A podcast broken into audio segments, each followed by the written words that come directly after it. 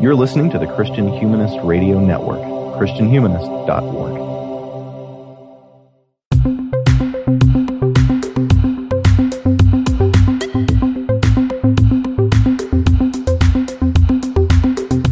This is the Sectarian Review Podcast, a proud member of the Christian Humanist Radio Network. We discuss culture, history, art, politics, and religion in order to better understand the systems and institutions that cloud our vision of this life. Keep up with the conversation and add to it by liking our Facebook page, following us on Twitter, and visiting our website at sectarianreviewpodcast.com. Also, if you like the show, don't forget to leave a nice rating and review at iTunes. And if you ever get the urge to join in for an episode or two, contact us with your ideas. Listeners make the best contributors. Now for the show.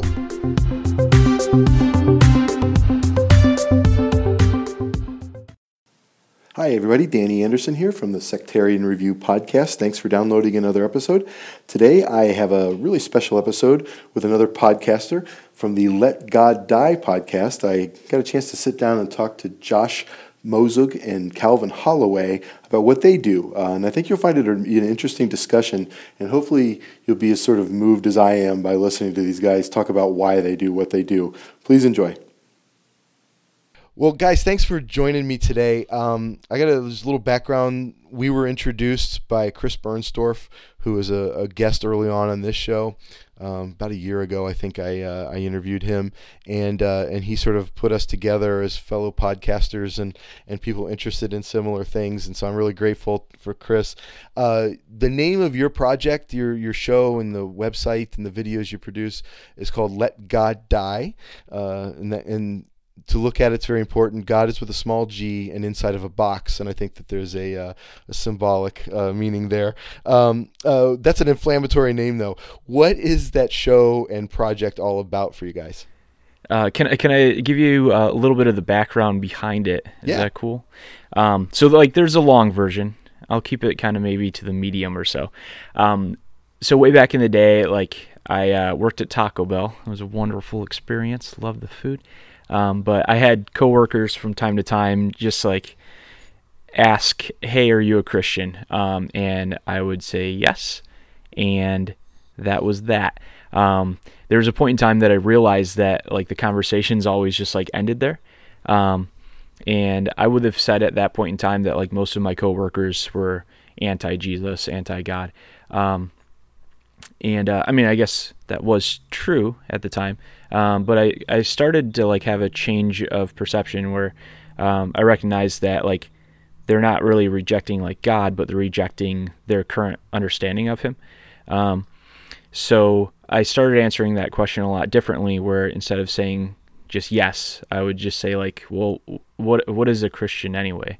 And kind of just asking them like, what does it mean to follow Jesus in the first place? And typically they would respond with, you go to church, you try to be a good person, you don't party, you don't cuss, like, I don't know. So that usually turned into a conversation. So instead of just a yes and then all of their preconceived notions of what a Christian was being attributed to me, I was able to kind of get a conversation going and actually like challenge some of their perspectives. Now on the flip side of the coin, I went through a period of time, and I guess it has continued since then, but where I realized that I was following God with a lot of like expectations of what it meant to follow him, a lot of expectations of what my life would look like, and really saw that a lot of my life didn't fit those expectations. So like I really believe that I had experienced the God of the Bible, that I experienced Jesus in a real way that I couldn't just write off. But at the same time, a lot of what I believed about the God of the Bible didn't match my experiences of him. So really just as much as I could, I dove in just kind of with a clean slate as much as I could, just with a continual prayer. Like, all right, God, like tear down the whole house. Like anything that I'm believing falsely, even if it's just like a subtle misunderstanding, like I want to lay that out on the table for you to just destroy and demolish, so I can experience like who you really are. And through that, I mean, that was a terrifying experience because I just realized that most of what I had constructed in my head as far as like who God was really based on cultural beliefs, based on things that fit nicely onto a bumper sticker or T-shirts, things that made me feel really good about myself or about God. But really looking back, it's kind of interesting because I had this like idealistic view of God that did like, you know, make me feel good, but at the same time, like, I was living in a lot of fear and I guess kind of paranoia because I had such a twisted view of God on the other end. So it was like I had like this ideal God that, you know, if you think something really positive of your ideal version of God, like, he must be that way. But at the same time, I was really hard on myself and didn't see myself, you know, through his eyes as far as being forgiven and accepted. So it was kind of like a weird dichotomy where instead of kind of having, I don't know, like purely idealistic view that made me feel great, it was kind of like both sides of the spectrum, where when I really grew through that time period, really experienced like a lot of freedom in my walk with God that I never did before. And not freedom to do whatever the heck I wanted to, but, you know, like the freedom to actually function in the way that he's called me to function. I guess that's the best way I can really describe it. It was just kind of like just really understanding more what it's about, and that's been a continuing process since then. As far as the podcast, how that developed, we were just a video ministry for a while there, but those were made just really whenever we had the time, and then wanted to make it more of a regular thing, partially just to stay motivated and because I love sharing stories of God at work, and just addressing misunderstandings. I guess I've always kind of had that in me, like since being a young teen.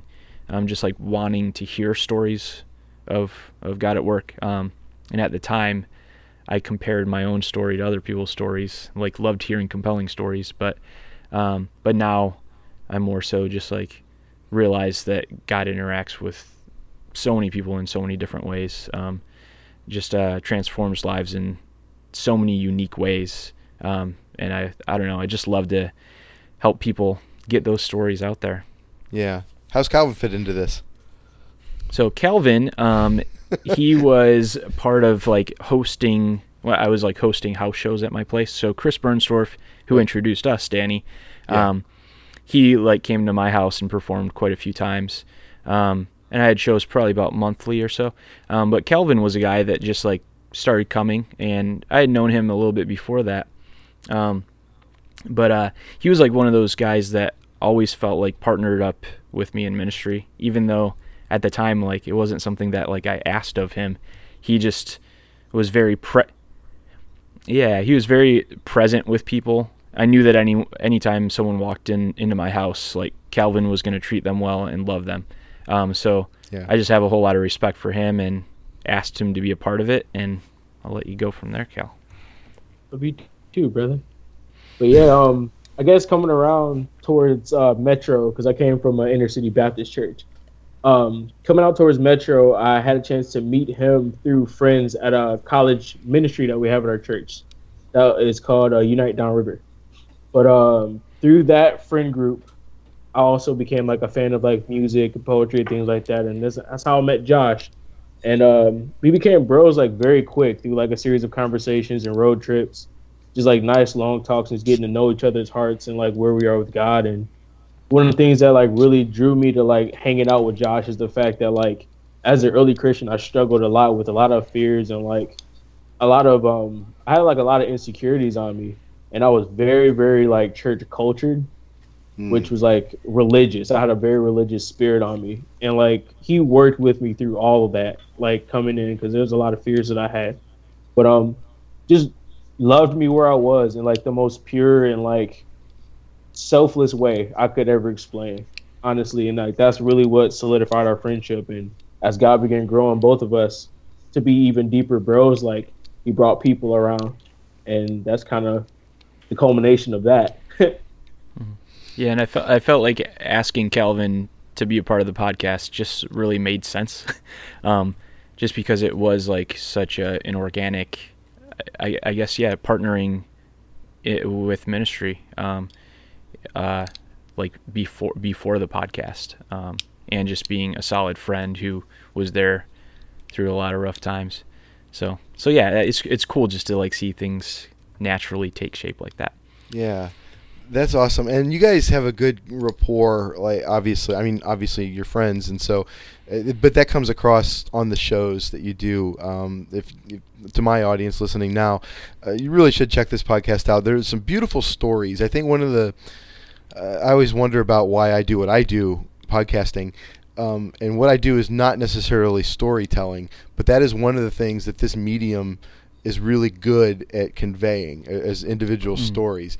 And that's what I like about your show when I listen to it, is the powerful stories that you guys, I don't know where you find the folks that you find, or how they come into your awareness, but there's some amazing stories that are being told there, and they're really well worth your time. And the way you guys work together to draw those stories out of your guests is really cool, and I think that it's a sign of your friendship and kind of common theological position. I think that's apparent to me as I listen to the show. So you got to throw some banter in there. Yeah, absolutely, right? Absolutely. And so, what are some of the challenges for you in? I mean, not the logistical things. I know, like, it's always hard to find an audience and all that sort of thing, but you're listening to some pretty kind of difficult material, like, sometimes, right? So what is, like, challenging to you personally about doing the podcast, each one of you? You want to start, Cal? Oh, yeah, sure. I guess for me, like, listening to some stories, it becomes kind of hard, being the fact that, like, you get to see... It's like a joy, and also like a feeling of like just compassion, deep compassion, because there are people who we have done podcast interviews with that have just been through just the worst of situations that I honestly would not wish on my worst enemy. And like, you take in a lot of the story, and like, because you love this person, you begin to feel the pain that they feel through them telling their testimony. And sometimes it does get emotional, and sometimes it gets kind of hard to even talk. And there have been times in the podcast that even when we're not recording, like, there'll be awkward silences where we're just like, gosh, man, like, huh. But prayerfully, like, one of the things that has helped me personally through that is understanding, like, when a person's telling you about their past and who they used to be, they're no longer that person because of Christ. And the cool thing is, like, it shows how mighty his hand is to deliver someone through, like, even the darkest of situations. So that's like the plus side of that, like seeing how dark life can be, but also how much more real God is in that darkness. Yeah, and I guess you already know it's a happy ending by the time you're talking to him, right? So yeah, no, that's good. Yeah, I get that too. I don't know, like listening to some of those interviews, I don't know what to say to people when sometimes this is a personal failing of mine. When someone comes up to me and is pouring their heart out, sometimes I don't even know what the right response is. Like, should I say anything right now or just stare at them? And so, like, listening to some of the stories you guys listen to, I think it would be a real challenge for me, and I guess I'm glad to hear it is for you too. Josh? Yeah, I was just thinking, like, yeah, it's one of those things where, I mean, we don't know what to say, like, most of the time, but I think it's just, just being present and just listening to people's hearts. And I mean, like, that's one thing that Calvin's modeled for me big time, like for myself and just like people that we've known.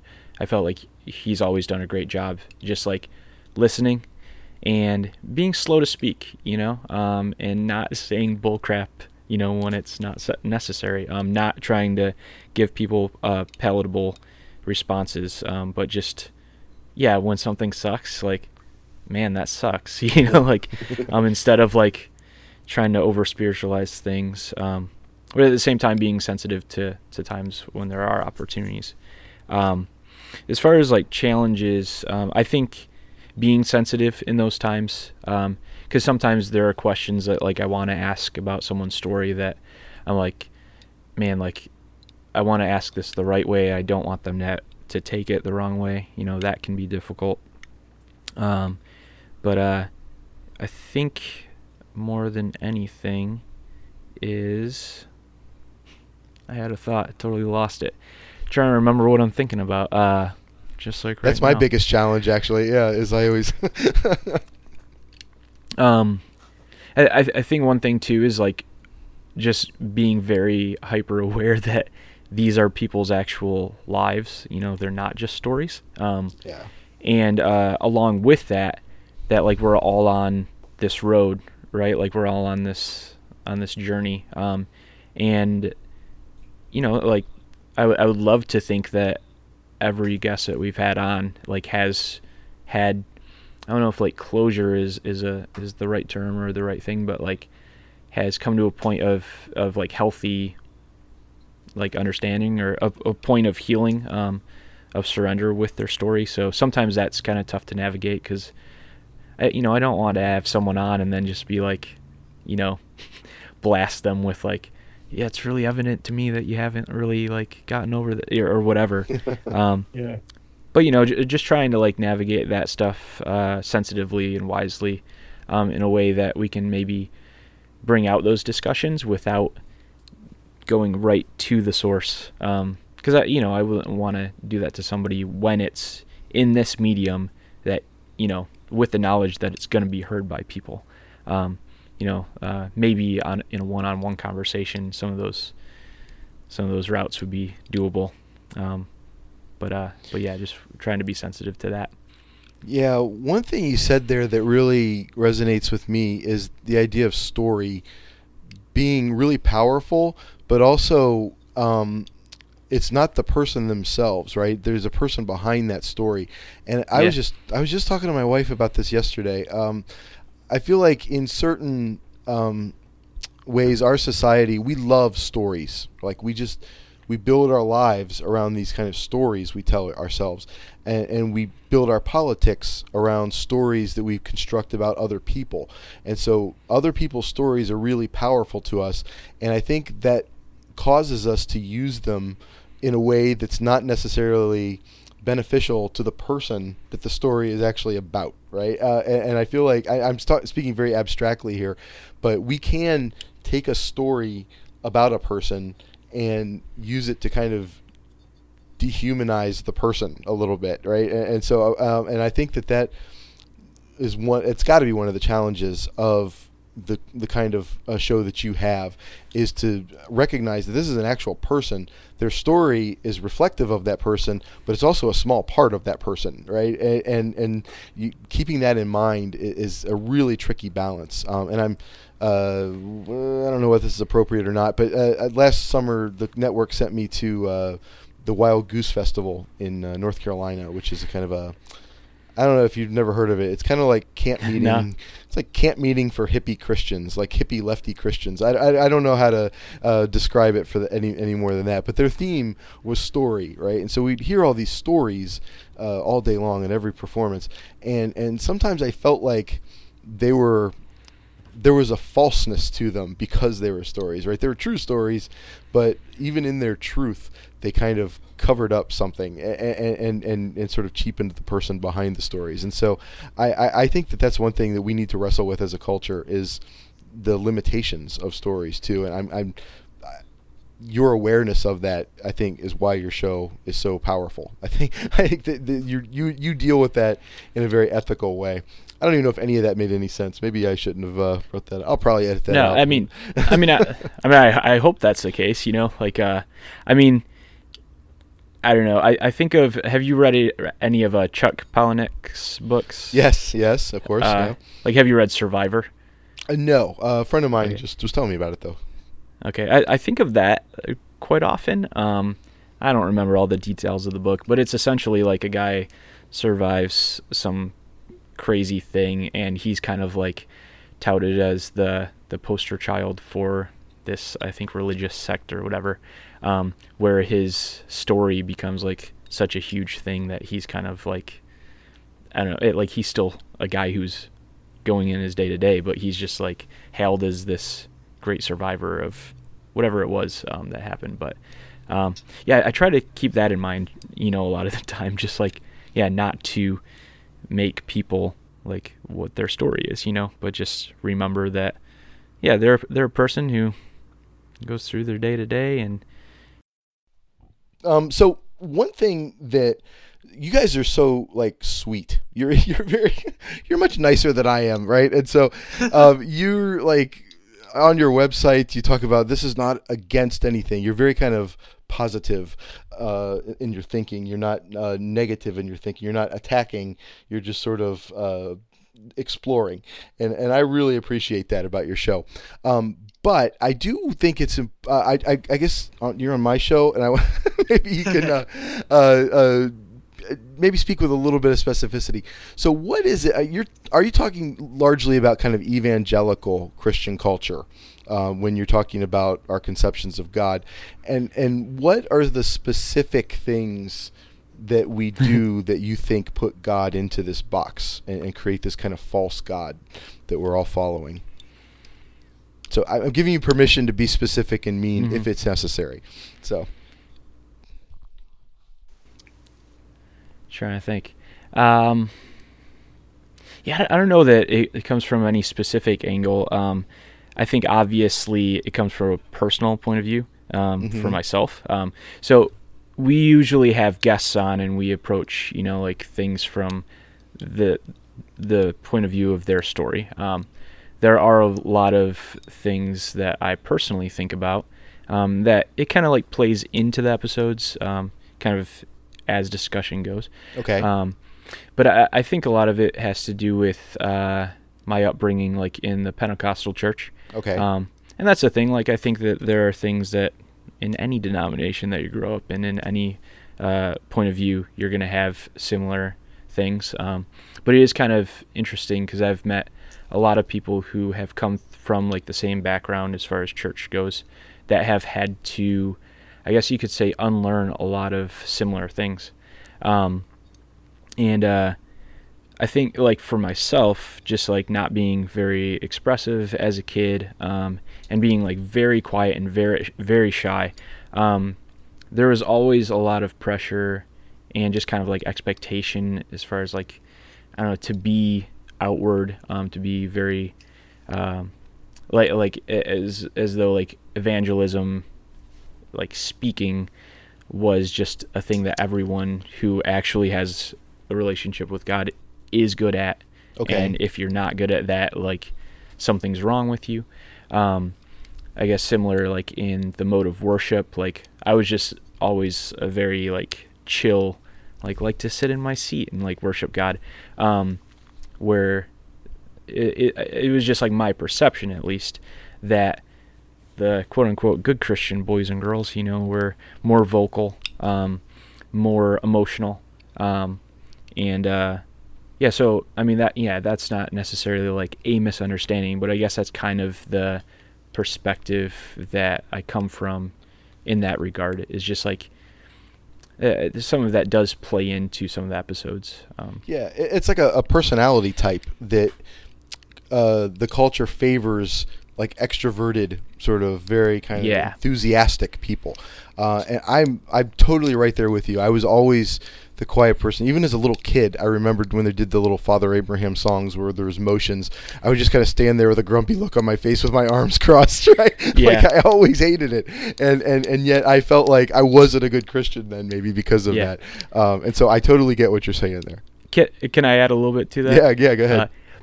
So it's interesting because I think that part of my life, I mean, I'm sure I still do it in some ways, you know, like would almost like justify things that I did because of my personality, or just be like, well, I'm not going to do that because that's not my personality, you know, or like I'm not expressive like that, so that's not me.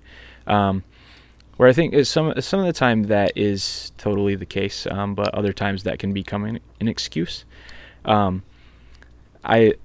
Recently, I was at a wedding, and I feel like every wedding that I've ever been to, every like dance I've ever been to, there are always people that are like, "Come dance!" like dragging me onto the floor. And I've always had a certain degree of strong stubbornness with some things. But I think especially like when I feel like I'm being coerced or like pushed to do something, like if anything, I feel like peer pressure doesn't draw me in. If anything, it makes me push back for like even harder. Yeah. Even when it can be good things, depending.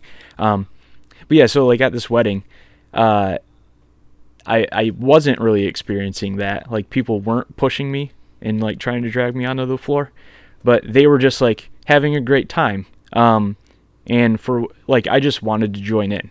And like someone did say like, "Hey, you want to come out here?" And I was just like, yeah, like, sure. And it might be like a very simple and stupid analogy, but to me, it just like really set in that like, man, that's how a lot of like, that's in some ways like what a relationship with God is, like what evangelism it maybe should be for some of us, instead of trying to force people into, the dance with Jesus, inviting them in and living it, so like not living it for them to see, but just living it, just walking with Jesus. And when they see like, oh, he believes what he says he believes, like he's not just doing that for song and dance, like he's actually walking with Jesus right now. I think that's really compelling, just like when we invite people into that story, and we're living it out and not just to be seen by others. But. Yeah. It's like, the last night of camp altar call sort of, pressure that is put on young people. I remember, as not necessarily as effective as a more kind of just lived life experience and letting nature take its course in that way. So, Calvin, what about you? The original question being, what are some specific things that you see in our culture that puts God in these sort of false boxes? I guess for me, as it ties into like, I guess my personal story, I was always kind of raised that God forgives everything, and almost to the point where it was definitely to like the detriment of his character, where like it was more grace than it was justice. So me being 11-year-old kid growing up in Sunday school, just saying like, well, as long as you ask for forgiveness, you'll be forgiven of anything, you go to heaven. I ran with that for almost 12 years. And it was just people telling me that, but not really explaining what grace actually was and the fact that it's meant to actually enable me to live like Christ, not just reason for me to sin and get away with it. So for me, like, that was a really hard thing to relearn when I came back to Christ, understanding that there is a side of him that demands, like, judgment for his love's sake. So, like, for me, I got convicted hearing a guy preach about Luke 18, the passage about watchfulness, and that hit me like a ton of bricks. And I'm like, I've never met this Jesus before, but this guy sounds like he's in charge. My life is totally flipped if this is the real God, and I know nothing about him, so I'm utterly screwed.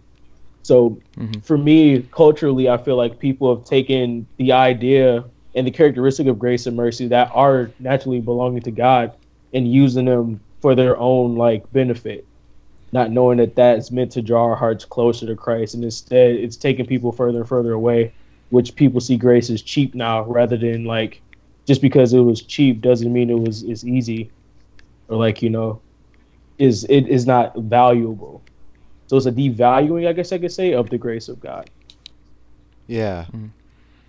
Yeah, that's interesting. Because, on one end of the spectrum, I guess the experience I had was the boxed up God was tied up with, like, legalism and just sort of rights and wrongs and do's and don'ts, and which isn't a true image of God. But you're bringing this other perspective about this sort of libertinism that you were experiencing, and what a great perspective to bring to these questions, right? So, because I think that's a complication to certainly a worldview like mine. That's really interesting. So, it's interesting. Like, anytime we draw a line in the sand, like on either side of the spectrum. Just like, yeah, with your examples, like being on opposite sides, where it's you know, the correct is not either extreme, but more having, I guess you could say, a balanced view in that regard. But I think another thing, this is one thing that came to mind as Calvin was talking, there's such an emphasis on heaven and what happens after you die, like in my upbringing. I mean, like such an overemphasis that there wasn't much talk about the fact that like eternity with God, you know, walking with God starts now. Right. And that's another one of those things where most people fall on either of the two extremes, where they are so focused on the here and now that like there isn't really this hope for eternity, or it's just about like making the world a better place, but not actually. So it becomes like humanitarianism, like strictly, but like, you know, really, I feel like you're not leading them closer to Jesus. You're just making them happier temporarily, or the opposite end of the extreme where you neglect that entirely. So yeah. I think just kind of like both of those sides being very strong in our culture. Yeah. And in any case, you guys are against kind of programmatic approaches to Christianity. There's not like a method. There's not a procedure that equals Christianity at the other end of that equation. Like do X, Y, and Z, and boom, bingo, Christian. And so that's sort of, I think, the box that you're talking about isn't any one kind of program, but it's any kind of program that limits God is what you're sort of trying to overcome through these stories that you're telling, that you're conveying. And that it's really beautiful in that way. Yeah. Mm-hmm. What are some highlights for you guys of your show? What are some like memorable episodes? What are some like stories of your own? Calvin, you want to start? Oh man.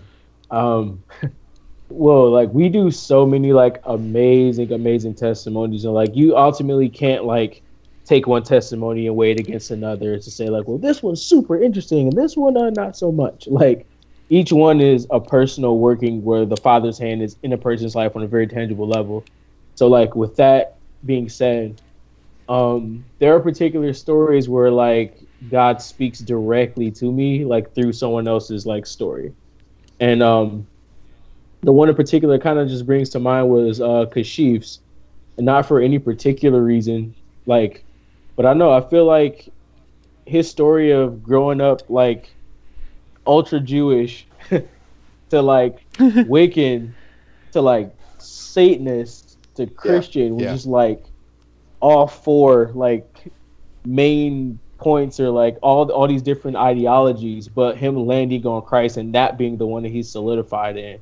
Like for me, that's like a very high point, because the things that he was saying in that podcast, if you guys have a chance to listen to it, are just like very real where he was at the time, but also like the amount of darkness and the amount of like just trial that he's been through in his life, I guess you could say. Like God showed himself through individual people he didn't even know was watching over him or praying for him, which for me was super eye-opening. Like you never really know who's in your corner. And then God revealed to him after like he got saved that it was like a teacher, a police officer, a judge in a courtroom, like all together praying, interceding for him for different things that he experienced personally that they were so praying crazy for. And I was like, dude, that is nasty. Like that is the coolest thing ever. So like watching God's hand moving that way was definitely pretty mind blowing. Yeah. Yeah. When you listen to a guy talk like that or tell that story, so what is it? You can't apply that to your own life. Like when I listened to that one, that was the first one I listened to from your show, actually. There's no way I could apply that and like relate to anything he was going through personally, right? And yet it was still like it moved me in such a way. So how does that like impact you? Like why was it? What was it about it, his story, that spoke to you personally? Kind of like how was it applicable to your own experience in such a way that it was memorable for you? I think it was the fact that God's not afraid of us that kind of spoke to me the most about that, and it confirmed that thought, because I've always believed that, but through Kashif's life I was personally able to see that work itself out, where it was like things that most Christians would even be like, okay, I'm not going to engage this person. I'm not going to talk to this person at all. The Lord was not only like not afraid of Kashif, but he came to him in the midst of all of it and like gave him a choice and presented life to him. And like, this is the God that we serve. Like, we serve a God of mercy, and he revealed himself to me in that way through Kashif's story. So that was encouraging to me to know that even if I'm like going out to tell people like about Jesus, like I have that to back me. Like, God is not afraid. It's the Father's good pleasure to give us the kingdom. Like, that's my passage that I lean on. It shows through Kashif's life. Yeah, that's a good example of like blowing up the box, right? I mean, if the God that, you know, enters into that life is not one that we can even conceive of beforehand, right? And so, yeah, that's absolutely true. Mm-hmm. What about you, Josh? What is a highlight for you? I had to kind of like look through the list of episodes to kind of remember.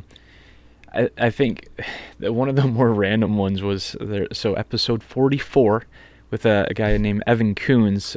He was in a video series called For the Life of the World. During the whole entire episode, he had like sound effects going off in the background and whatnot, relating to a future video series that he's going to do. He didn't really give us any details about it, so I still don't know what the heck was going on. So that was kind of hysterical to record and to edit. But I think one of my favorite ones had to be like number 17. It's this guy named Adam Kaufman. He just has a really wild and dynamic story where he was like obsessed with suicide as a kid. I mean, had actually planned on killing himself at one point in time, but a friend like ripped him off train tracks at the last minute.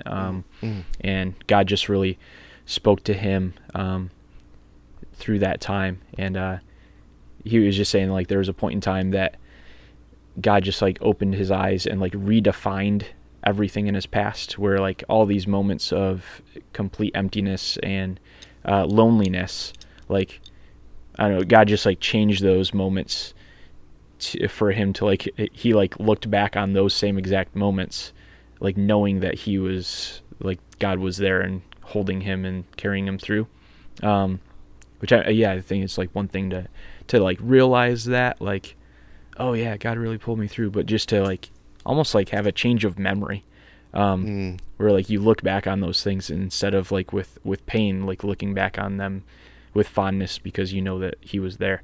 That one's always stood with me. I think really I've always loved like introducing people to new music or to new movies or to random stories. I love the episodes with, I mean, for lack of a different term, just like random people that like, you know, don't have anything they're promoting. They don't have a band. They don't have a book. They don't have a ministry. They're just people that we respect a lot. Yeah. And we just wanted to have them on because either they had a very unique perspective, and they just have like a different vantage point of seeing the world, or you know, they're just random person that we respect and we just love their heart. So yeah, I think those have been kind of the coolest ones to me, is just like exposing other people to these random people that they never would have heard from otherwise. Yeah. Two things are like going through my mind as I'm listening to you guys talk. One is, I feel like the formats of our shows are totally different, right? Mine is much more kind of, I really don't want it to be an academic podcast, but it goes that way sometimes. I mean, many of the people I talk to are academics. And so it's very intellectual. And yours is very, you're very emotional and storytelling, right? And yet I would say that the goal that each show has is very similar, in that you want to kind of screw up preconceived notions that people bring to, you know, their walk with God, their life of faith, right? And by complicating it with a story that just blows their mind, you know what I'm saying? That challenges preconceived notions that we have about how God works and the limits of his power and grace or whatnot. I mean, I kind of feel like that's what I try to do on a different level, but it's a totally different approach. at the same kind of goal. And I think that that's kind of cool. The second thing that occurs to me is the stories you guys tell are totally not pure flicks, Kirk Cameron, cheap little Christian movie stories, right? The stories that you guys... we need to change our approach. That's our goal, Danny. No way. Yeah, that's the... I think the show that we did or last year about those terrible movies, I think the thing that makes them terrible is they don't bring with them the complicated qualities, the complicated human experiences that your guests and their stories bring. And I think that's what those movies are lacking. And I think that's a great gap for your show that it's filling in. I think that's, as I'm talking to you, it's just occurring to me, like, wow, what a much better movie this would make than Cameron Saves Christmas or whatever, you know? And so, Blank Screen for 2 hours would be a better movie than that probably. But, this is, I think, one of the great things about your show. So, I just think when I was a kid, I remember hearing like really powerful testimonies and myself comparing them to their stories. But so many of them, it was like 90% was before I met Jesus. And then the very end, met Christ and we're good now. I don't know, like, it was just like, all right, maybe I'm missing something. So I think it comes from that place. Just, I started a small group at my house years ago, and quite literally it was just, where are you at in life? Where are you at with God? Mm-hmm. And just kind of saw a need to have like an open forum for discussions that might not happen in like a typical small group Bible study. And me coming from like a very, I guess you could say, like chill, not crazy background, I really didn't know what I was getting into. Because literally one of the first couple weeks, a couple friends like opened up about stuff that they'd experienced, like things that had been done to them, that I was just like, holy crap, like, I am not a therapist. I'm not equipped to deal with this, you know? And just like very messy stories, but very real. And saw a lot of healing come from people being open. And there's always a balance of like it not just being like, you know, heart vomit, you know, like, let's focus on the fact that, like, you know, healing is possible. And not just to blab about our issues. But yeah, I just saw a lot of power in being transparent like that. Had some friends see their need to go to counseling, and get appropriate help. But that was really eye-opening for me because, for one, I never had a response for anybody because I was just like, for one, I've never been there. For two, like, there is nothing that you could say in this moment. But yeah, so, I mean, you know, there are a bunch of people who love Jesus who just had still a lot of messes going on. And, I mean, to be honest, I did too, and I still do because I'm a person. Not to justify anything, but at the same time, like, yeah, I don't know. I'm not dead and made perfect yet. Like, you know, I'm, I guess that could be a debatable thing. Like, I think we're like made perfect in the eyes of Christ. But it's because of him, not because we've achieved something and been made good. We're being sanctified, man. So yeah. So I just think there's a lot of value in being straight up and like being okay with stories that don't resolve, but where healing has taken place, but we're still on that road. Yeah. Calvin, did you have something? Oh yeah. Like, our testimonies, like Josh was saying, like, when you get to a place where, like, you know, I live like this, and then Jesus came, and then, like, then everything is great. Like he was saying, like, our testimonies are ever building because we're constantly in a place where we're constantly being renewed into the mind of Christ. We're constantly being changed and conforming to his image. So on that path, too, like, mirroring the image of Christ, like, we're going to bump our heads on the road. Like, we're going to stumble, we're going to fall, we're going to trip. And like Josh was saying, is not to justify those things, but far be it from us to believe that we're going to just walk this thing out perfectly and never, ever screw up from now to eternity. Like, we have the grace of God that encourages us to take those next steps. But we don't define ourselves no longer by our mistakes or our misnomers, but being whole, reconciled, and renewed in the righteousness of Christ. I guess if that makes sense. Yeah, I think the most compelling stories to me are, I don't know, people that basically have this arc where they're just like, all right, was doing a lot of stupid crap and I was being a fool. Met Jesus, was completely changed by him. Then I fell further than even before. But, you know, like, are still trekking along and have found a way to accept forgiveness for themselves. Yeah. Because I know that's one of the very easy, like, subtle traps we fall into is, like, we think that, I don't know, like, our crap, like, I don't know, devalues the work that God did. And that's one thing that I always come back to is, like, no matter how sucky I am, like, he's still good. He still rescued me out of those pits, you know, but it's a continual process. And I'm always going to be in need of him. Like, there's never going to be a point that I'm going to be like, all right, I can do this on my own. So it's just like a matter of waking up every day and recognizing that, like, yeah, still not good enough. And that's totally okay, because that's how it's the way it's going to be. Right. Yeah. Yeah. I mean, growing up in church, I mean, this is one of the things that I have to fight. This is one of the things that gives me the cynicism that I have to fight against all the time. I've seen so many people come out of addiction through Christ and then fall back into addiction. Right. And so those ever after, happy ever after stories, I mean, are just false, because of the fact that they are false, they are not godly, and so I feel like that's the gap. Like I said, that the stories that you're bringing to light on your show is filling in. I think that's it's a really great service, and it's a really great ministry that you guys are doing. And I think it's really cool that you think of it and you approach it as a ministry. I think that's something I could probably learn from myself as I pursue this one.